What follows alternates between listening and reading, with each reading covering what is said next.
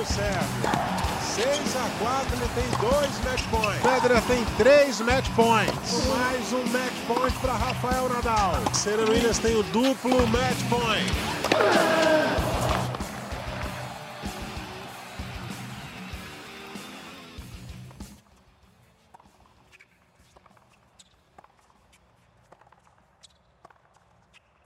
Salve, salve, amigos amantes do tênis. Estamos começando mais uma edição do nosso podcast, o Match Point. Nesta semana, aí, destacando alguns assuntos interessantes. Vamos começar aqui falando é, é, da geração Z, né, dos tenistas nascidos após o ano dois mil. Estão mostrando força no circuito profissional da Associação dos Tenistas.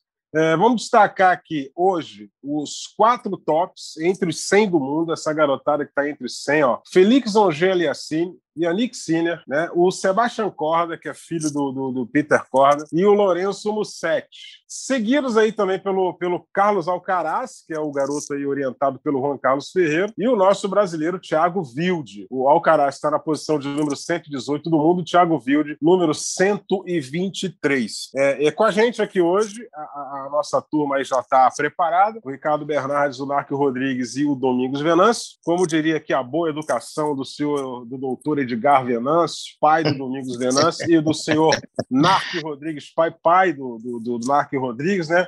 É, que são pessoas sérias. Os filhos nem tanto, mas eles são sérios.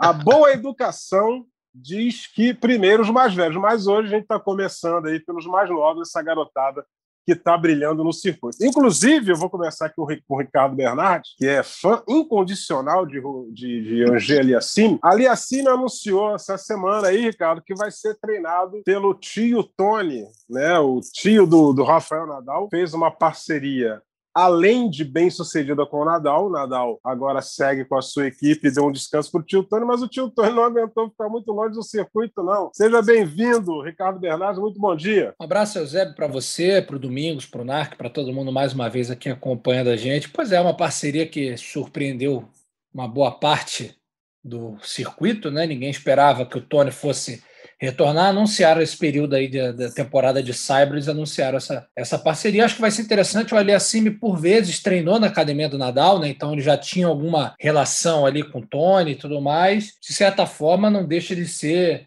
É, não dá para dizer que a, a, o grande mérito do Nadal era apenas o Tony. O Tony era uma parcela dessa grande... Né, desse grande boom do Nadal, mas certamente vai ter muito a passar para o Aliassime, que precisa muito de ajustes ali, alguns ajustes nos jogos dele, no jogo dele, né? E principalmente no saibro, que não é o peso preferido. Então, interessante essa parceria aí. Vamos ver o que, que, o, que, que o Tony... Acho, acho muito difícil, em poucos meses, ele mudar alguma coisa do, do estilo do Aliassime. Acho que vai ser mais é, aquele atalho de quadra, aquele conselho bem dado, que vai ser mais relevante do que propriamente um ajuste imediato no jogo do jovem canadense. É isso aí. Meu caro Nark Rodrigues, seja bem-vindo. Forte abraço para você aí nesse dia de muito sol, mais uma vez no Rio de Janeiro, a gente gravando aqui o nosso podcast. O que, que o Tony Nadal tem que ajeitar de imediato no jogo do Angel Aliassime para ele parar com esse negócio de chegar em final e não conquistar título? Graças ao Eusébio, ao Ricardo, ao Domingos. O tio Tony tem muito, mas muito a acrescentar mesmo a, ao jogo do Angel Aliassime. Espero que entenda, né? O fato de ser vice, é, né, chegar às finais e não conseguir vencer, é quando falta um algo mais, ou de repente alguém que, que o jogador chegou, no momento que o jogador chegou até ali e, e sabe, já acha que tá, se contenta com aquilo ali. Então, o que, o que eu acho que o Tony pode ajudar? Ele pode ajudar principalmente no saibro. O Angel Aliassime é um jogador que sempre se caracterizou por dar muito na bola. Olha o que joga esse garoto, olha como ele bate na bola, tudo. Isso é até uma coisa interessante, né? Domingos aí, treinador também, onde pega um garoto assim, ninguém elogia. Olha como esse garoto joga bem, ele não erra uma bola. Todo mundo, ó, olha como ele joga bem, olha como ele pega forte na bola. Sempre elogio porque é forte na bola, nunca porque é, é consistente, né? E é o caso do Angel Aliassime. Só que, para mim, muitas vezes ele exagera. Tem que jogar uma bolinha mais, uma mais uma cruzada aberta para ir sim na próxima, entendeu? Então, acho que pode acrescentar muito, já que o Tony treinou aí o melhor do mundo de todos os tempos no sábio, pode ajeitar. E é interessante também, né, ver o Tony agora trabalhando taticamente o Ogier Aliassime, o Ogier Aliassime sendo destro. Porque quando você trabalha técnico, taticamente o jogador, mas o seu jogador é canhoto, é, algumas, alguns, é, algumas coisas são facilitadas pelo fato do seu jogador ser canhoto, né? No caso aí o Nadal e a característica do Nadal. Sendo o Ogier Aliassime e destro, é completamente diferente. Então vai ser muito legal isso aí para o Tony treinar esse cara destro, né? Ele, obviamente, ele já treina outros jogadores lá na academia do Nadal, e para o Ogier Aliassime ser treinado pelo tio Tony. Então acho que a gente tem que observar com carinho, acho que uma boa sacada aí do Ogier Aliassime, convencer o tio Tony a viajar de novo no circuito. Domingos Venâncio, meu amigo, seja bem-vindo ao nosso podcast mais uma vez. Você gostou aí dessa parceria que está se formando agora no mundo do tênis? Felix Angelini Aliassime e o tio Tony Nadal? Grande abraço, Eusébio, Ricardo, Nark. Obrigado pela menção honrosa aí ao doutor Edgar e ao senhor Nark. Realmente duas figuras de uma educação assim incrível. É, é, mais uma vez, obrigado. Nark colocou muito bem essa questão do, do, do fato do Nadal ser canhoto, um canhoto por opção, segundo dizem, né? Porque é um ambidestro perfeito, que teve o privilégio de poder escolher onde é que ele ia fazer o trabalho dele, porque o canhoto sempre é um, é um problema a mais contra o resto do circuito, porque tem muito pouco canhoto, e estão diminuindo, está diminuindo o número de jogadores canhotos no, no, no, no circuito, está diminuindo o número de canhotos do planeta. E, o, e o, isso aí faz uma diferença enorme. Número dois, eu vou falar o, pela ótica do treinador. Lembro-me do Brad Gilbert me falar uma vez que quase ninguém soube do insucesso dele com a Mary Pierce, porque ela não chegou nem a aparecer como treinada por ele. E ele teve sucesso com todo mundo que ele treinou, mas, ela, mas ele não soube se adequar à jogadora. Palavras dele. O, o, o Tony Nadal tinha nas mãos, né, um sobrinho parente, hierarquia familiar total, e um jogador que eu acho que é o sonho de qualquer um treinar, né? Um jogador que ele dá cento e dez por cento todo o tempo, todos os dias, todos os minutos, cada bola que ele bate. Torço muito para que dê certo, gosto muito do... Como o Ricardinho, sou um grande admirador do Aliassime, o saque dele por vezes deixa a desejar, não sei se é uma questão técnica ou mental, e essa questão do Nark chegar a, a, a, a final, é até um bom sinal, né? Tem coisas a se trabalhar ali, ele já está chegando em finais ali com frequência. Então, quero, quero ver como cada um desses, desses elementos aí vai, vai ser trabalhado pelo, um pelo outro, né? Como que o Nadal vai, como, como que o Tony Nadal vai, vai se portar tendo que trabalhar com um ser humano, né? Porque ele trabalhava com, uma, com outro tipo de, de elemento, né? E, o, e como que o ser humano ali assim vai, vai se portar sendo treinado pelo Nadal. Torço para que dê certo. É, é o que a gente está torcendo também, porque o Aliassime, ele joga bem. Desde quando ele surgiu aqui, jogando muito bem é, é, é, o Rio Open, né? É, a gente a começou a... É, a gente começou a detectar muita qualidade no jogo desse garoto, né? E, e tomara que ele tenha uma carreira bem sucedida aí, que não tenha mais nenhum problema de saúde, ele consiga administrar essa questão da saúde dele, que ele possa ter uma carreira longa e bem legal. Vamos falar agora aqui do Jannik Sinner, né? O Jannik Pecador aqui, Jannik Sinner. Esse, esse chegou e tomou conta, hein? Esse parece que está pronto, ou se não está pronto, gente, está quase pronto, né, Ricardo? É, Eusébio, a gente fez a citação, né, do, do, da, dessa geração dois mil para cá. Citamos quatro que estão no top cem, que é Aliassime, Sinner, Korda e Musetti, e botamos aí no bolo também o Alcaraz, que é um garoto mais novo deles, nasceu em dois mil e três, ou seja, vai fazer dezoito anos ainda, e o Thiago Wild, que acho que mais pela identificação de ser brasileiro e a gente botar ele nesse parâmetro do que propriamente por jogo, assim, porque já indo lá para o Wild, eu acho que desses que nós citamos, ele está muito atrás, tecnicamente... É, nível de jogo, nível de concentração, até fisicamente também vejo ele atrás deles. Eu acho que ele está num, numa outra categoria ainda. Inclusive, é bom falar que o ranking vai passar por, por ajustes e o ranking do Thiago Wild vai despencar muito, né? Porque ele tem um, teria um título para defender que ele não defendeu, e quando cair, certamente ele vai lá para a posição depois do duzentos do ranking, que vai ter que retirar ânimos. Aí, falando do Jannik Sinner, e eu citei todos esses para chegar no Jannik Sinner, porque, para mim, hoje é o mais completo deles. é o jogador mais sólido, é o jogador que joga melhor estrategicamente, bate forte na bola, dos dois lados. Para mim, desses seis que nós citamos aqui, hoje é o tenista mais completo e, como você bem falou, para mim ele está pronto. Para mim é só questão de jogar. Não é o melhor ranqueado, ele está uma posição, um degrauzinho abaixo do, do Aliassime no ranking, mas como o Nark falou já algum, algumas edições aqui do podcast atrás, que, eu, que ele gosta muito do tenista que vai progredindo e não dá aquela explosão no ranking, vai progredindo aos poucos, e é o que foi acontecendo com o Sinner. Entrou no top cem, aí foi indo para o top oitenta, top setenta, cinquenta e degrau a degrau. Melhor ranking dele hoje. O Aliassime já teve um pouquinho acima, mas está mantendo ali a média. Mas, para mim, o Sinner é o, é, o, é o mais completo. Não sei se é o mais talentoso, que acho que o Musetti e o Alcaraz são dois garotos muito talentosos, com uma mão excelente para jogar tênis. Mas eu acho que o Sinner... Estão, e que estão subindo também gradativamente. E né? são Aos mais novos, né? Estão subindo, e mais jovens, exatamente. É, então, acho que estão, quando chegarem lá em cima, também vão chegar com...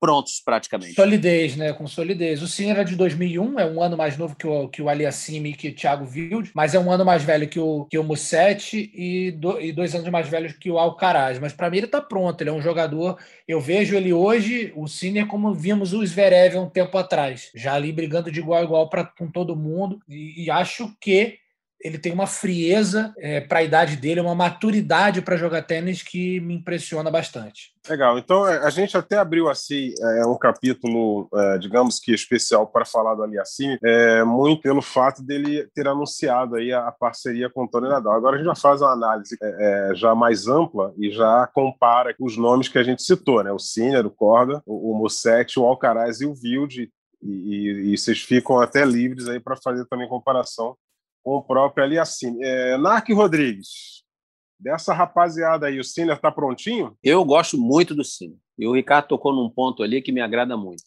É de uma frieza, é de uma atitude positiva impressionante o Sinner. Muito rápido, é um jogador leve, ou seja, ele ainda tem um potencial. Eu vejo que ele é muito esguio, né? Tem é magrelo, alto, mas ele ainda tem ainda como melhorar fisicamente, né? Melhorar a explosão, ficar um pouquinho mais forte. Mas realmente a maturidade dele, né? não, não, não que ele não cometa os erros que, que alguns cometem, né? Mais jovens, ele, claro que ele os comete, mas a postura dele é impressionante, parece que ele já está no circuito há dez anos, como é tranquilo, como ele consegue ler, sair das situações é, adversas durante o jogo, é, isso, isso é a coisa de um jogador que vem sendo preparado há muito tempo, e como ele absorveu isso mais cedo, né? Normalmente os jogadores, obviamente agora o tenista está muito precoce, né? Mas isso aí, essa maturidade aí, só vai ter os vinte e três, vinte e quatro anos e parece que ele já tem. Tá? Então é um tenista realmente espetacular. É bom que atrás dele já está levando uma galera, né? Tem o Musetti, já está vindo outros, o italiano aí. O Alcaraz, também muito jovem, porém num treinamento diferente, que é o treinamento espanhol, né? Vem daquela da escola do Ferreiro, do Davi Ferrer. Então, é, é outras, mas também, com certeza, é preparado para resistir, para ser resiliente, para ficar no jogo, para ser consistente, como são todos os espanhóis. Então, essa, dessa nova geração aí, eu gosto muito desses jogadores todos. E outros que estão surgindo que a gente nem conhece ainda, né? Mas o Sinner, para mim, é um fenômeno. Assim como era o Roger Aliassime, estavam falando aí do Roger Aliassime, primeira final no Rio Open.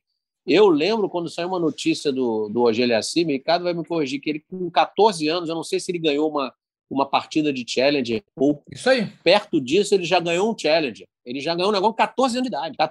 Então, ou seja, é muito, muito, muito precoce. Então já veio com um gêniozinho. O Sinner surgiu aí de uns dois anos para cá, começaram a falar nele, mas aos pouquinhos ele não forçou nada. As entrevistas dele mostrando uma maturidade impressionante. E só para encerrar rapidinho aqui em relação a isso, desses jogadores todos que você citou aí, o que mais me impressionou, assim, não pelo jogo, mas o quanto ele evoluiu, foi o Korda. A gente fez transmitir o Roland Garros ano passado, né, que é no Roland Garros em outubro, né, setembro, outubro. E o Korda, a gente também não sei como, ele chegou às oitavas de final, jogou com o Nadal. E tomou, obviamente, uma aula. Ele entrou para pedir autógrafo, né? E efetivamente aconteceu no vestiário, pediu lá um autógrafo. Não jogou nada. Me surpreendeu eu negativamente, que eu achei, pô, esse cara pra mim tinha que jogar mais, mas aí depois analisando tudo que aconteceu, que ele começou a melhorar, os resultados aparecerem, foi só realmente aquele jogo que ele, que, vamos dizer assim, entendeu errado o jogo, entrou para pedir autógrafo mesmo.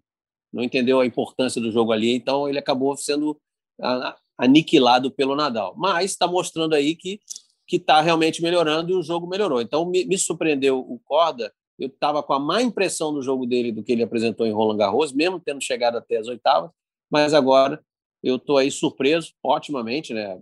Ainda bem, pela evolução dele. Legal. Sinner vai dando aí muita esperança para o tênis italiano. Você vê aqui que o, o, o, a gente elaborou essa, essa, essa pauta inicial, a gente tem aqui seis nomes, né? E Domingos, se você observar, tem dois italianos aqui. E, e, e a gente sempre, sempre fala aqui do trabalho que é feito na Itália e, e muito em função também do trabalho do Riccardo Piatti, né? Pois é, Eusébio. É, é, antes de falar especificamente sobre o tênis italiano, é, voto com os relatores. Acho o Sinner extremamente preparado, um jogador que está com a carreira sendo construída passo a passo, e isso é muito importante. A gente está na expectativa de ver o que vai acontecer quando ele tiver que começar a defender esses pontos. Isso, às vezes, faz a diferença na carreira do jogador. Alguns jogadores, quando estão jogando sem peso nos ombros, eles conseguem é, galgar posições mais altas porque estão sempre na, na, na, num, numa, num, num crescendo, digamos assim. A partir do momento que vem aquele peso de ter que defender posição no ranking, alguns jogadores sucumbem a essa pressão é, e alguns conseguem se sustentar ali. O Aliassime já passou por isso, já desceu, subiu, e como o Nark mencionou ali, ele vem de resultados fantásticos desde os catorze anos de idade, que é, quer dizer, ele já tem muita experiência de circuito, mas o Sinner me parece mais completo, e ali nessa parte mental é, me causou estranheza, ele foi um pouco frágil no final de Miami. E aí, falando mais uma vez do lado dos treinadores, que a gente nunca comenta, o Hurkacz está por ali, ele está ali, né, esperando o momento para dar uma mordida, já há algum tempo. Está ao lado do Craig Boynton. Nunca houve um jogador de tênis que contratasse o Craig Boynton que não subisse. Nunca houve. O Craig Boynton já trabalhou com todos os jogadores americanos que chegaram ao top dez ou quinze. Ele só não conseguiu dar aquele salto final ali para o top dois, três, inclusive por causa da geração. Mas é uma boa escolha do, do, do Hurkacz, está trabalhando com o Boynton. Também, voltando agora a falar do Piatti, sim, um trabalho magnífico, sempre. Midas, ele transforma pedra em ouro, e a, a Federação Italiana com um trabalho espetacular. A gente tem que lembrar que o, que o, que o Barazzutti viaja o tempo inteiro com todos esses jogadores, tanto no masculino como no feminino. E, e, e de, de, dos, dos jogadores top, medianos, que a Itália teve nos últimos anos, eles subiram muito o nível dos seus jogadores top. Eles sempre tiveram um volume grande de jogadores, mas agora subiram, elevaram o nível dos seus principais jogadores. O trabalho da Federação Italiana muito bem feito, E, e, e eu acho que agora eles vão colher frutos, né? A gente sempre fala desse ciclo de cada país passar um tempo dominando e tal, mas parece que está ali a bola da vez, né? Esse último ranking divulgado foi a primeira vez na história, na história do tênis italiano, e olha que tem história aí, hein? História centenária, que eles colocaram dez tenistas no top cem. Eu conheço, tem muitas, né, páginas aqui italianas, os caras, pô, em festa, mas em festa mesmo. Inclusive, uhum. eu, eu acho que isso aí pode virar um tema futuro aí das nossas edições, e essa remodelação, digamos assim, do tênis, do tênis italiano, que de fato é impressionante. E, e, e Nark e Domingos, Eusébio, que me chama muita atenção é o que hoje acontece. Tem alguns italianos ali que certamente tem um nível de tênis acima, como é o caso do Sinner, como é o caso do Musetti, como é o caso do Fábio Fognini.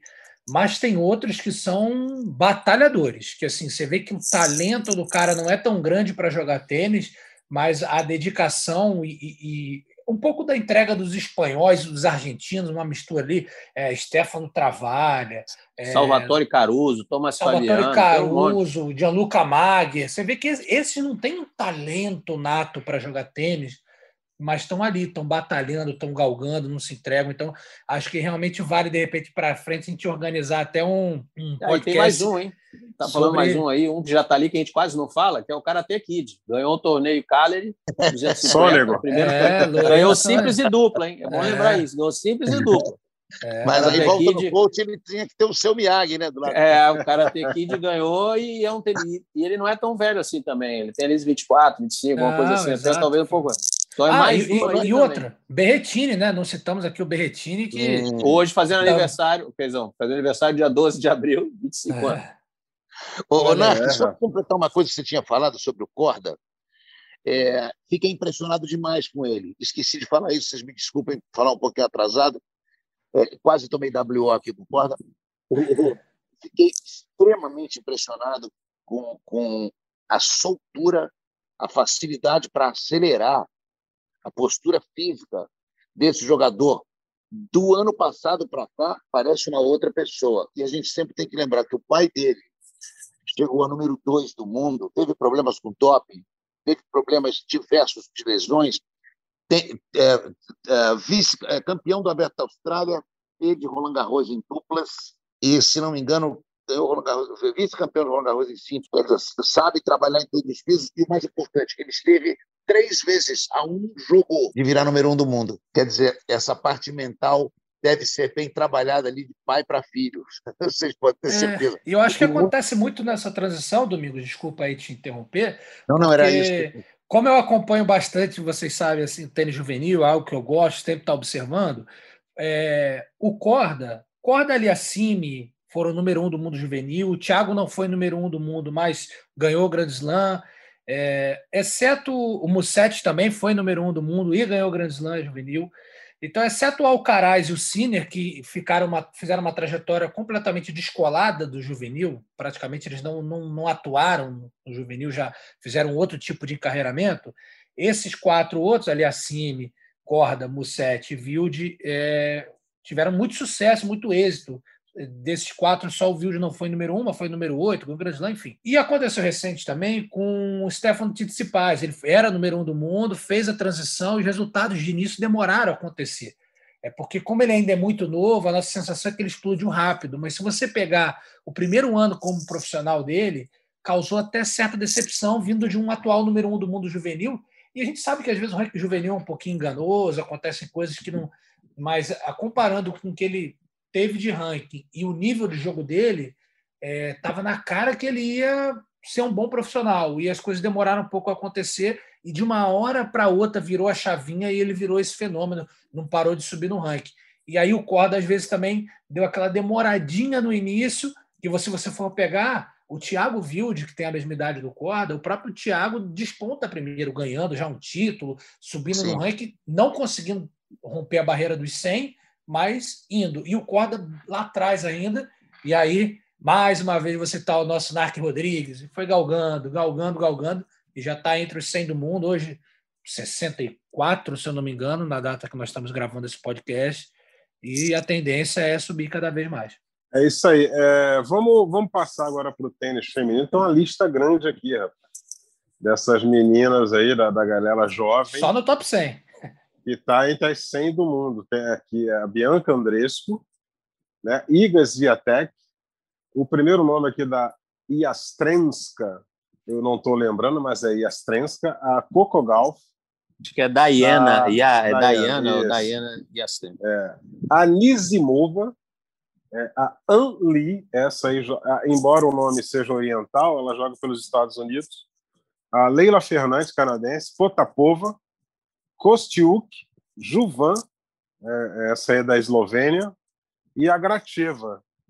Aliás, Gracheva é nome de uma lindíssima levantadora da seleção russa de vôlei, né? Ah, que, que era reserva lá e vivia tomando bronca no carpão. É, então, essa é a lista da, das meninas é, nascidas após o ano dois mil, que estão entre as cem melhores do mundo. Só que é o seguinte, né? A gente sempre fala isso aqui, Ricardo, Nark e Domingos, é, essa, essa nova geração do feminino, ela já chega, ela não bate na porta, não, ela mete o pé e derruba, e sai ganhando. Né? A garotada ainda respeita lá os, os top três, lá, o, o Federer, o Djokovic, o Nadal, mas essas meninas aí não tem negócio de Serena, né, de, de, de Mugurus, elas chegam lá e incomodam. Né? É, duas já tem título de Grand Slam, né?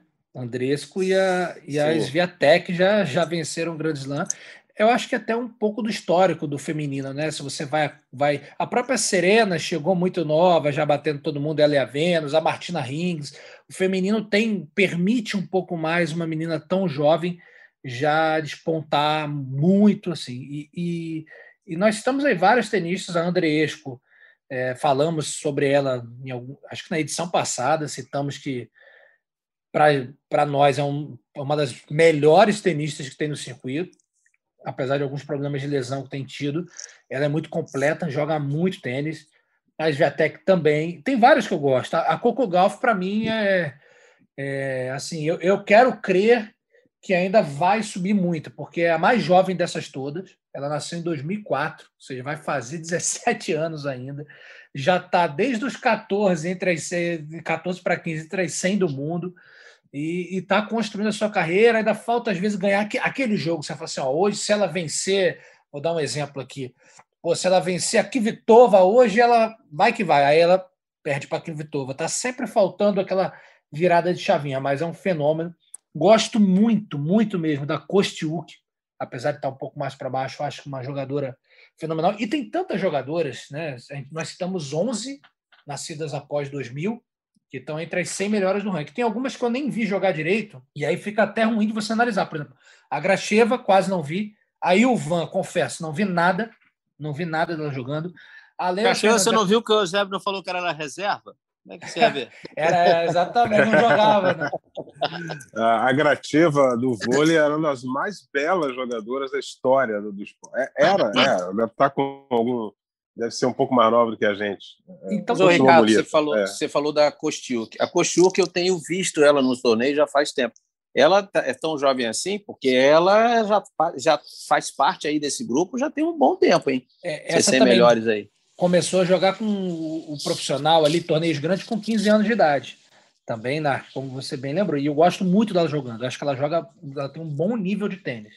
Então, assim, são vários tenistas, é, é praticamente você escolher. Acho que a Andreescu está num nível muito bom de tênis, é, aponto até futuramente para ser número um do mundo. A Świątek ainda não tenho essa certeza, mas também para ficar ali entre as dez ela tem tênis de sobra. É, é, eu, eu, eu acho importante a gente dar, dar um, uma ênfase aí, né, é, nessa questão, a, a diferença de idade biológica e cronológica dentro do, do tênis masculino e feminino, né? Historicamente, as meninas aparecem muito cedo. A gente teve lá nos anos setenta, oitenta, jogadoras que chegaram com treze, catorze anos, até as regras tiveram que ser mudadas, porque muitas jogadoras passaram por situações de constrangimento, até familiar, pais muito desesperados para que as filhas fossem campeãs muito cedo. A gente teve a, gente teve a Andrea Yeager, a Andrea Yeager, a gente teve a Tracy Austin, a gente teve a Capriati, jogadores que apareceram no circuito de treze, catorze anos, em altíssimo, o Chris Evert, que, que obviamente se consolidou depois, e que passaram por problemas pelo fato de terem chegado muito cedo. Uh, vou com o Ricardinho. Coco Gauff é um, me enche os olhos. Mas tenho um pouco de medo desse fenômeno uh, de quem chegou muito cedo, sabe? É, espero que não aconteça, mas é, todas essas jogadoras é, é, early teenagers que a gente que eu, que eu mencionei aqui, elas não foram até o máximo da carreira justamente por ter chegado muito cedo. Comparando isso com o masculino, é, hoje no masculino a gente vê o contrário, o jogador ele só está realmente consolidado fisicamente para o circuito de tênis ali pelos vinte, vinte e quatro, vinte e cinco anos. O Nark falou agora do Sinner. Tem muito que trabalhar ainda fisicamente, tem muito que melhorar o, o Tsitsipas. As meninas elas já estão chegando fisicamente muito firmes, muito fortes. Eu considero também essa questão da aposentadoria daquelas que estavam há mais tempo ali, né? Estão começando a, a perder um pouquinho da pegada por razões diferentes, cada uma delas, cada uma delas. Mas é, essas meninas são dez por cento da top dez hoje em dia, né? É isso aí. E é a tendência. Aí, que saudade, que saudade da Nali. Porque falar todos esses nomes. Você falou, sério. Mas tem a An, a An Lee, que é, que é a Ná ao contrário aqui. An Lee. É mais, é, é mais tranquilo, né? É mais tranquilo do que Yastremska, por exemplo. É, Yastremska, você é, é, faz um jogo aí de duas horas e meia, você tem que ficar duas horas e meia pronunciando Yastremska, né? Mas vamos lá, a gente é pago para isso. É isso aí, a voz, é, a voz do tênis, pô. Ai, meu Deus. Vamos, vamos, vamos falar aqui do adiamento de Roland Garros. por uma semana, ou seja, vai, é, iria começar numa semana, aí passou para outra, e quais as implicações disso aí para o calendário. Já é segundo ano seguido que Roland Garros muda de data, só que agora não foi uma mudança tão radical, né?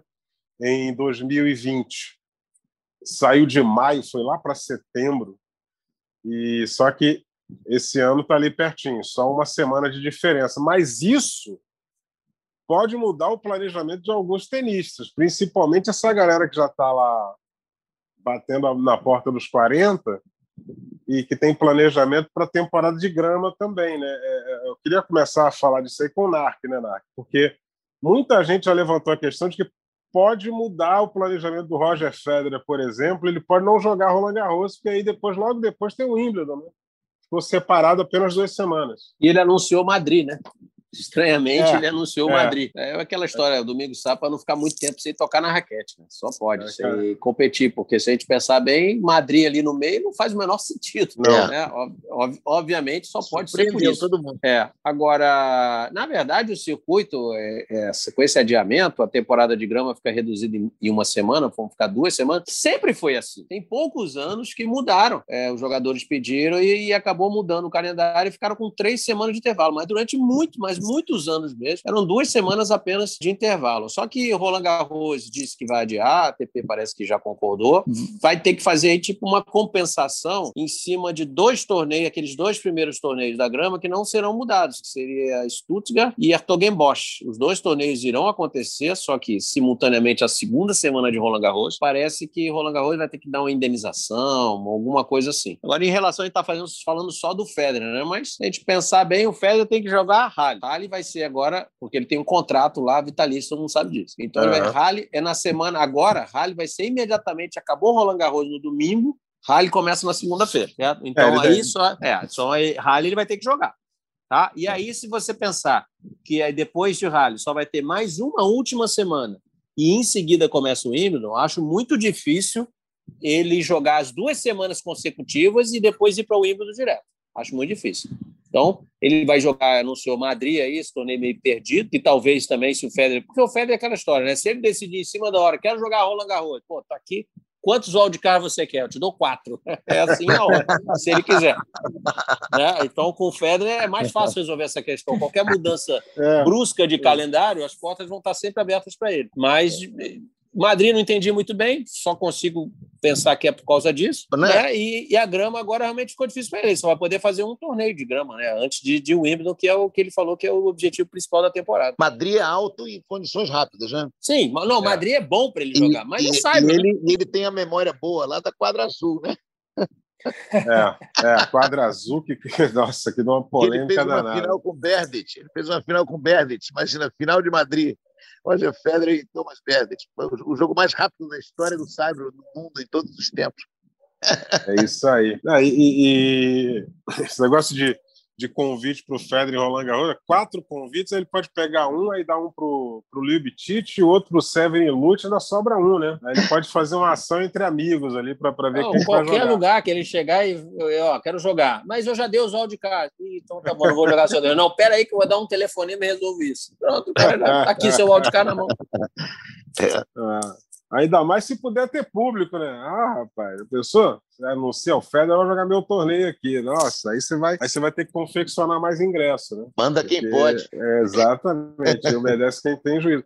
Ô, ô Ricardo, é, é, você também comunga das mesmas opiniões aí com relação a essa mudança de cara, mas não foi uma mudança tão radical só de uma semana, né? Mas é uma mudança que não foi tão radical, mas que ela mexe algumas peças no tabuleiro, né? Ah, com certeza, como o Nark falou, alguns torneios ali os da primeira semana tem que ser, inclusive já estão vendo a possibilidade de ser durante a segunda semana de Roland Garros, né? Você, você, vai elim... você foi eliminado, ó, tá lá, tem uma chavezinha para você jogar de, de duzentos e cinquenta na grama, vamos embora. E aí, se for o Benoît Paire, ele não perde essa oportunidade, não. Oh, ele gosta de hotel de luxo, doze mil euros na primeira rodada, ele vai com tudo, né? Então... Exato. O, o, o, eu estou começando a, a, a ficar fã do Benoît Paire, porque ele gosta das coisas boas.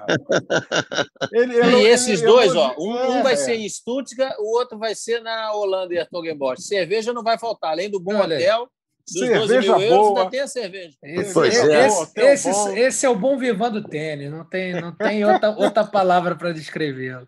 Mas aí, voltando para a quadra, é uma pena para quem gosta do, do circuito da grama, né? Que vai ficar mais espremido ainda e até escondido, se fizerem isso com alguns torneios. Na segunda. Peraí, quem, a gente vai ver. É, a, não, a gente vai ver o Benoît Paire em Stuttgart ou, ou vai ver um, um Nadal e, e Djokovic numa semifinal, vamos botar assim. É, então, acaba ficando escondido um, um, um período que já é bem reduzido, né, da, da grama, é, e, e ver como é que fica também a preparação para o Wimbledon, né, porque se um jogador ali sai, não vai ter dez dias, digamos assim, para se preparar mesmo. Porque, de resto, ele não vai, não vai ter muito tempo, não. De repente, um Djokovic da vida, um Nadal, chegando numa final de Roland Garros, não sei nem se, se já vão direto para a Inglaterra para fazer a adaptação do que passar por outro torneio antes. Não sei nem se eles vão, vão querer, porque fica é. um tempo muito curto para isso. Então, pode ter essas mexidas no calendário, apesar de que a, é, eu confio que o, o próprio Roland Garros, né, o oficial, postou que o torneio tá, vai ser uma semana depois, mas do jeito que as coisas andam, a Europa está vivendo uma terceira onda ali, também não duvido de termos mais uma mudança, não. Vamos ver qual... Cena dos próximos capítulos. De repente, ainda na tem, próxima edição, Ricardo, a gente está falando outra coisa. Ainda tem... Da, o da, a gente está falando do que vai mudar pós Roland Garros, mas ainda tem o da semana anterior, porque o que aconteceu? Sempre houve um torneio que é na semana anterior ao início de Roland Garros. Torneiozinho, já foi São Paulo, já foi Nice, já foram vários lugares aí. Mas esse é. torneiozinho. E aí depois começava Roland Garros. Como o Roland Garros andou uma semana para frente, você tem uma semana no calendário ali que ficou sem nada. Foi a primeira semana. É. Então ainda estão tentando remanejar algum torneio para encaixar ali, que essa semana está vazia. Não tem nenhum torneio. Que coisa, hein, rapaz? E engraçado que os organizadores, de, os promotores, né, para a gente ser mais específico, os promotores do, do, dos torneios de Hertogenbosch e Stuttgart, eles vão ficar torcendo para as zebras, né, em Roland Garros. Então, um monte de gente boa cair na primeira semana, porque aí você já tem uma chance de dar uma melhorada no seu próprio torneio, né? Esse ponto aí que o Ricardo lembrou, só desculpa eu deixar o Domingos falar, é importantíssimo, porque, olha só, se você considerar, vamos imaginar aqui, o melhor, o, o, o que seria mais provável, né, que todo mundo apostaria um dinheirinho, final de Roland Garros, Djokovic e Nadal. Será que na semana seguinte eles vão topar jogar um torneio na grama para fazer uma adaptação? Ou será que eles vão descansar a semana seguinte e jogar na outra semana, mas aí na semana anterior ao início de Wimbledon? Olha como pode mudar muito a preparação de outro jogador. É, é, um, é, é impressionante como, como, como o tênis é um esporte que vive desses detalhes, né? A gente lembra sempre, é, não uma questão de mudança de data, mas quando o Pete Sampras perdeu pela primeira vez em Wimbledon, depois daquela sequência enorme dele, ele tinha feito semifinal de Roland Garros num ano que estava muito quente na Europa, as condições estavam muito rápidas, a quadra muito seca, e a semifinal de Roland Garros foi entre quatro jogadores rápidos, Marco Rodrigues, Michael Stich, Kafelnikov, que foi campeão, e Pete Sampras. O Sampras nunca tinha chegado tão longe, consequentemente fez um, fez um mau Wimbledon, perdendo para o Krajicek. E isso sem a mudança da data, simplesmente por uma mudança de resultados dentro da temporada que normalmente não acontecia assim para ele. A gente viu também um Nadal muito desgastado, depois de uma final gigantesca em Madrid. Na época, o, o, o torneio de Madrid ainda era imediatamente anterior a Roland Garros, contra o Djokovic, e chegou desgastado em Roland Garros e perdeu. Isso sem a mudança da data. Apenas a performance em si e as condições. Tem muita coisa que pode acontecer nessa, nessa questão do, de, dessa passagem de Roland Garros para o Wimbledon esse ano. Concordo com vocês. É, é. Vamos ficar de olho. É isso aí, e, e condição é, climática em Roland Garros, ela atua, porque, para você ter, pra você ter uma ideia, o, o, o Tim Henman, o Tim Henman, um jogador de quadra rápida, rapidíssimo, já foi semi de Roland Garros. O Nark pode até me ajudar aí para dizer qual foi. E o Bitit já foi semi de Roland Garros. É, é exatamente, grande sacador, né? O Bitit foi semi de Roland Garros. Você pega um horário aí com o saibro mais sequinho, aí você, o cara que tem um jogo rápido, ele pode se dar bem. É, e essa questão do calendário, só para completar aqui, ela pode fazer com que o, o A T P quinhentos de Queens passe a ser um torneio muito concorrido. Por quê? Ele é uma semana antes, né, é, do torneio de Wimbledon, e o, o tenista já vai estar em, em território britânico, já vai estar em território londrino, ali do lado. Você, Queens é exata, vai, vai ficar exatamente é, na semana posterior a Roland Garros, colado. Isso, o Queens ele corre junto com o Rally. Exatamente. Não é isso? Normalmente ele corre junto com o Rally. Vamos ver, vamos ver o que vai acontecer. Tomara que Roland Garros possa acontecer nessa data aí mesmo, que não tenha um novo adiamento e que as coisas possam seguir, nem que seja da, da mesma forma do ano passado, aquela limitação de público, porque pelo, pelo andar da carruagem na França vai para esse lado. Na Inglaterra já é diferente. Né? Eles já anunciaram que vai ter também percentual de público aceito lá no All England, mas não vai ter aquela, aquela aglomeração que a gente está habituado, né? Negócio de Hammond Hill e coisas do gênero. Não vai ter muito aquilo ali, não. Mas vai ter gente, sim, segundo os britânicos já informaram, se nada mudar até lá. Né? Se as coisas não piorarem, a gente torce para que não piorem até lá. É, já que você falou vou... em Herman Hill, só para não passar em branco, Eusébio, você uhum. falou sobre, o Narco falou sobre Roland Garros, né? Foi semifinalista em dois mil e quatro. Isso. Herman dois... Roland Garros. Nossa, em dois mil e quatro, se não me engano, foi um ano que Hamburgo teve lá os quatro argentinos, é isso? Porque o Hamburgo, na época, era um preparatório. dois mil e quatro ou dois mil e dois, um desses dois anos aí, tivemos quatro argentinos na semi. Que loucura, hein? Virou... dois mil e três, isso aí. dois mil e três, virou um campeonato argentino de tênis, né? O sonho dos argentinos. Foi, foi, aquilo foi demais. Vamos, vamos passar aqui para o assunto derradeiro da, da nossa pauta. É, vamos falar da Beatriz Haddad Maia. Bia Maia venceu mais um torneio e voltará ao posto número um do Brasil. Ela venceu dois torneios seguidos na Argentina, né? E, e nesse desse fim de semana, ela, ela fez uma semifinal com a Carol Meligeni. O jogo foi duro, parou por causa de chuva, e somando o tempo corrigido aí, três horas e vinte e seis de batalha com a Carol Meligeni. E na final, que ela jogou no mesmo dia de terminar a semi, ela ganhou mais tranquilamente, gente. E a Bia tá voltando, hein? É, pois é, uma, uma maratona, né? Legal, a Bia vencendo dois torneios seguidos lá, e cada um com suas características. Esse torneio, você falou da semifinal com a Carolina Meligeni, realmente foi um jogo duríssimo, longo, só que e ainda foi rodada dupla. A quarta, quartas de final e semifinal foram no sábado, porque na sexta-feira, que seria onde seriam disputadas as quartas de final, choveu bastante por lá, e ela acabou fazendo uma rodada dupla e teve uma final mais tranquila. É, não vou analisar tanto o torneio, ela venceu mais uma vez, um torneio de vinte e cinco mil.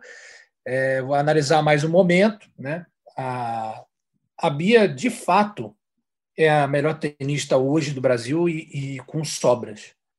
Com todo respeito às outras jogadoras, são batalhadoras, Gabriela C, Gabriela Sé, Carol Meligeni, Laura Pigossi, é, mas a Bia, em comparação a elas, em, em potencial, o, o auge da Bia, ela, essas outras não, não fariam nem cosquinha, muito acima de nível, e agora, voltando à confiança, a Bia também foi uma jogadora que conviveu durante muito tempo com problemas físicos, lesões graves, que né, deixaram ela afastada um bom tempo do circuito. Se a gente fizer uma somatória aí, arrisco a dizer que a Bia ficou só de lesão mais de um ano fora do circuito, e ainda jovem, ainda vinte e quatro anos de idade, faz vinte e cinco no, no próximo mês, mês de maio. Então, legal ver, ela, isso já rendeu frutos, ela já ganhou um convite, está indo para Portugal, jogar um torneio em Portugal, então já está sendo notada novamente pelos torneios, já, e buscando novamente, não tem, agora não tem o que fazer. É, vai passar, vai, entrou entre os trezentos do mundo, vai passar a ser a brasileira mais bem colocada, mas ainda está num ranking, vai ficar num ranking ainda longe de entrar nos grandes torneios. Então tem que ter perseverança, tem que continuar a caminhada, tem que querer. Primeiro é querer, porque senão desanima e o negócio vai para o buraco. E é legal ver uma brasileira de novo com chance de, quem sabe, chegar no top cem, né? Que eu acho que as outras estão no circuito aí, vão ter muita dificuldade para atingir esse ranking. Já a Bia tem qualidade de sobra para isso. É, é, Ricardo, concordo com você nessa questão da Bia estar um passo adiante das outras, totalmente. Ela realmente teve uma dificuldade enorme nos últimos tempos. Antes da pandemia, ela já estava parada por vários problemas pessoais que ela enfrentou aí. Ela estava parada praticamente é, quase que um ano. E a gente lembra que ela estava direto nas, nas chaves de Grand Slam anteriormente, estava jogando, tava jogando em alto nível, teve vitórias sobre jogadoras top dez, e estava jogando muito firme. Ela está lutando muito para reconquistar essa posição. Eu acho muito importante a gente traçar aqui um pequeno paralelo, que eu, eu acho um pouco perigoso às vezes, quando a gente fala de jogadores, de jogadoras número um do Brasil, eu acho que uh, é merecido para ela. Mas a gente tem que olhar que ela é número um do Brasil hoje, um momento totalmente diferente do que era um tempo atrás, né? Recentemente, eu, eu tenho acompanhado bastante a Luísa Stefani, eu sou fã dos jogadores oriundos de universidade, ela vem da Pepperdine, né? Onde jogou o Brad Gilbert, inclusive. Por que e será, a... Domingos, que você é tão fã assim? Por que será? Ô, Ricardo, quando você chega numa universidade americana, alguém diz assim para você, se prepare para os melhores anos da sua vida. Jogar tênis universitário realmente é uma coisa que eu, eu recomendo para todo mundo. E, e a gente, a gente foi, foi, foi bem, né, lá no, no tênis universitário americano. Mas, enfim, eu, eu vi esses dias alguns comentários que começam a pressionar os jogadores. A Luísa Stefani, numa comparação assim rápida, quebrou um recorde da Maria Esther Bueno ao chegar à final em, em Miami. Isso é uma pressão absolutamente desnecessária, porque não há, em hipótese alguma, termos de você colocar na mesma frase os dois nomes, por enquanto, né? A gente espera que ela tenha um sucesso absurdo, mas começa um pouco de pressão. A Pia passou por muita pressão nos últimos tempos, como o Thiago Wild está passando também nesse momento. É, acho que ela tem que galgar passo a passo, ela vai, como a gente diz, ela está num perrengue de voltar pelos torneios pequenos, pouco dinheiro, passo a passo, buscando novas equipes de treinamento, e a gente torce muito para que ela vá bem. Quanto a Carol Meligeni, subiu mais ainda no meu conceito quando eu a vi recentemente num, num, numa entrevista, falando que ela está viajando com a sua própria máquina de cordoar. Quem fez isso nos circuitos europeus, como os irmãos Venâncio e tantas outras pessoas, a, a Carol está se dedicando e se empenhando tanto que ela está viajando com a própria máquina de cordoar. Vê que essas jogadoras elas estão passando por dificuldades financeiras para se manter é, num nível melhor. E a gente torce demais para que elas consigam ir adiante, né? É, mas, mas aí se, sempre guardando isso. Ter cuidado para não jogar uma pressão muito grande. Fica uma corrida para onde vai, até que ponto vai, até que ponto não vai, porque a distância é muito grande. Essa questão da Luísa Stefani, final em Miami, espetáculo. Porém, fazer uma menção a um recorde de Maria Esther Bueno com uma final em Miami, eu achei um pouco de pressão desnecessária, né? Claro que não é. Foi ela que falou isso, mas já o, o, o, o povo do tênis, de uma maneira geral, já sufla, né? Então, é, é, devagar com a louça, né? E toda sorte para ela também. É isso aí. É, o pessoal exagera, né, Nark? Até porque a comparação ela foi irreal, né? Porque era uma comparação de ranking, e o ranking utilizado da Maristela era um ranking de simples, e o da Luísa de dupla. Então, é. se é para comparar, não foi nem, não foi nem justo essa...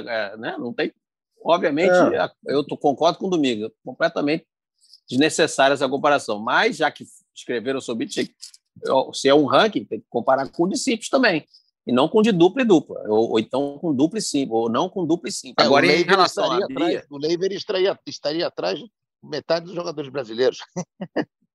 É, é exatamente, claro. O, agora, em relação ao ranking, né, que ela ganhou mais um torneio, e olha, vai ganhar um monte nesse I T F vinte e cinco aí. O nível da Bia é um nível alto, tá?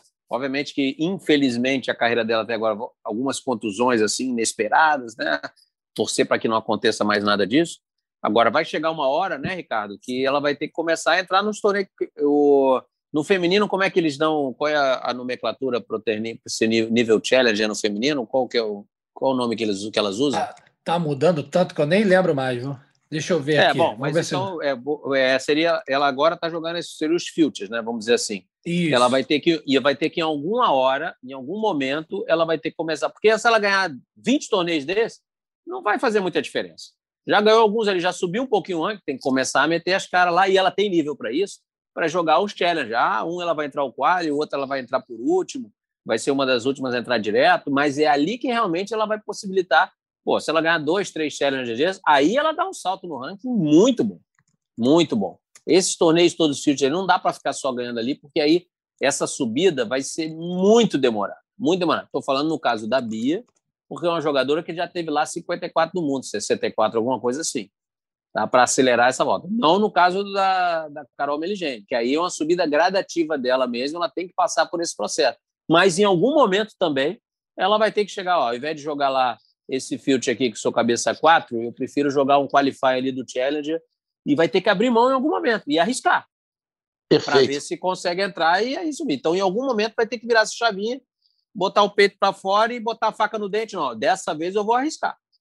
E vai ter que fazer isso. Não tem, não, não tem como não fugir desse, desse processo. É isso aí, meus amigos. Então, Beatriz Haddad Maia voltando bem ao circuito, conquistando vitórias importantes. A gente torce para que a Bia futuramente eh, volte a figurar, pelo menos entre as cem melhores do mundo, onde ela deveria estar. Ela estava num momento da carreira muito bom, aí teve alguns problemas, como vocês já mencionaram. Felizmente, ela despencou no ranking, agora está recomeçando aí, né? Um recomeço bem sucedido da nossa Bia Haddad Maia. Queria agradecer aqui a participação de Domingos Venâncio, Nark Rodrigues e Ricardo Bernardes. Lembrando a você que está sempre acompanhando a gente, que semana que vem estaremos aí com mais uma edição do nosso Match Point, nosso podcast do tênis. Você pode consultar as outras edições, né? É, ge ponto globo barra matchpoint e as notícias do tênis, ge ponto globo barra tênis. Dá aquela clicadinha lá e fica bem informado sobre o mundo do tênis, W T A, A T P e outras notícias é, que correm aí por fora. Estaremos de volta na próxima semana falando muito mais e quem sabe até repercutindo aí que a confirmação de Roland Garros realmente para acontecer nessa data que a gente acabou de, de salientar aqui no nosso Match Point. Um abraço para vocês, Nark Rodrigues, Domingos Venâncio e Ricardo Bernardes. Algo a acrescentar, meus amigos? Cuidem-se. Nada... É, cuidem-se. Tá beleza. É, é. Saúde. É, é. Saúde e sem fazer negócio de festinha, né? Porque o pessoal gosta de fazer festa, né? Tá, tá duro, tá difícil. Tá difícil aí, o pessoal não cumpre as determinações, mas nós vamos vencer. Nem que demore, mas a gente se livra desse problema que a gente está passando. Forte abraço a todos e até a semana que vem. Combinação de saque e voleio para fechar o jogo em dois sets a zero.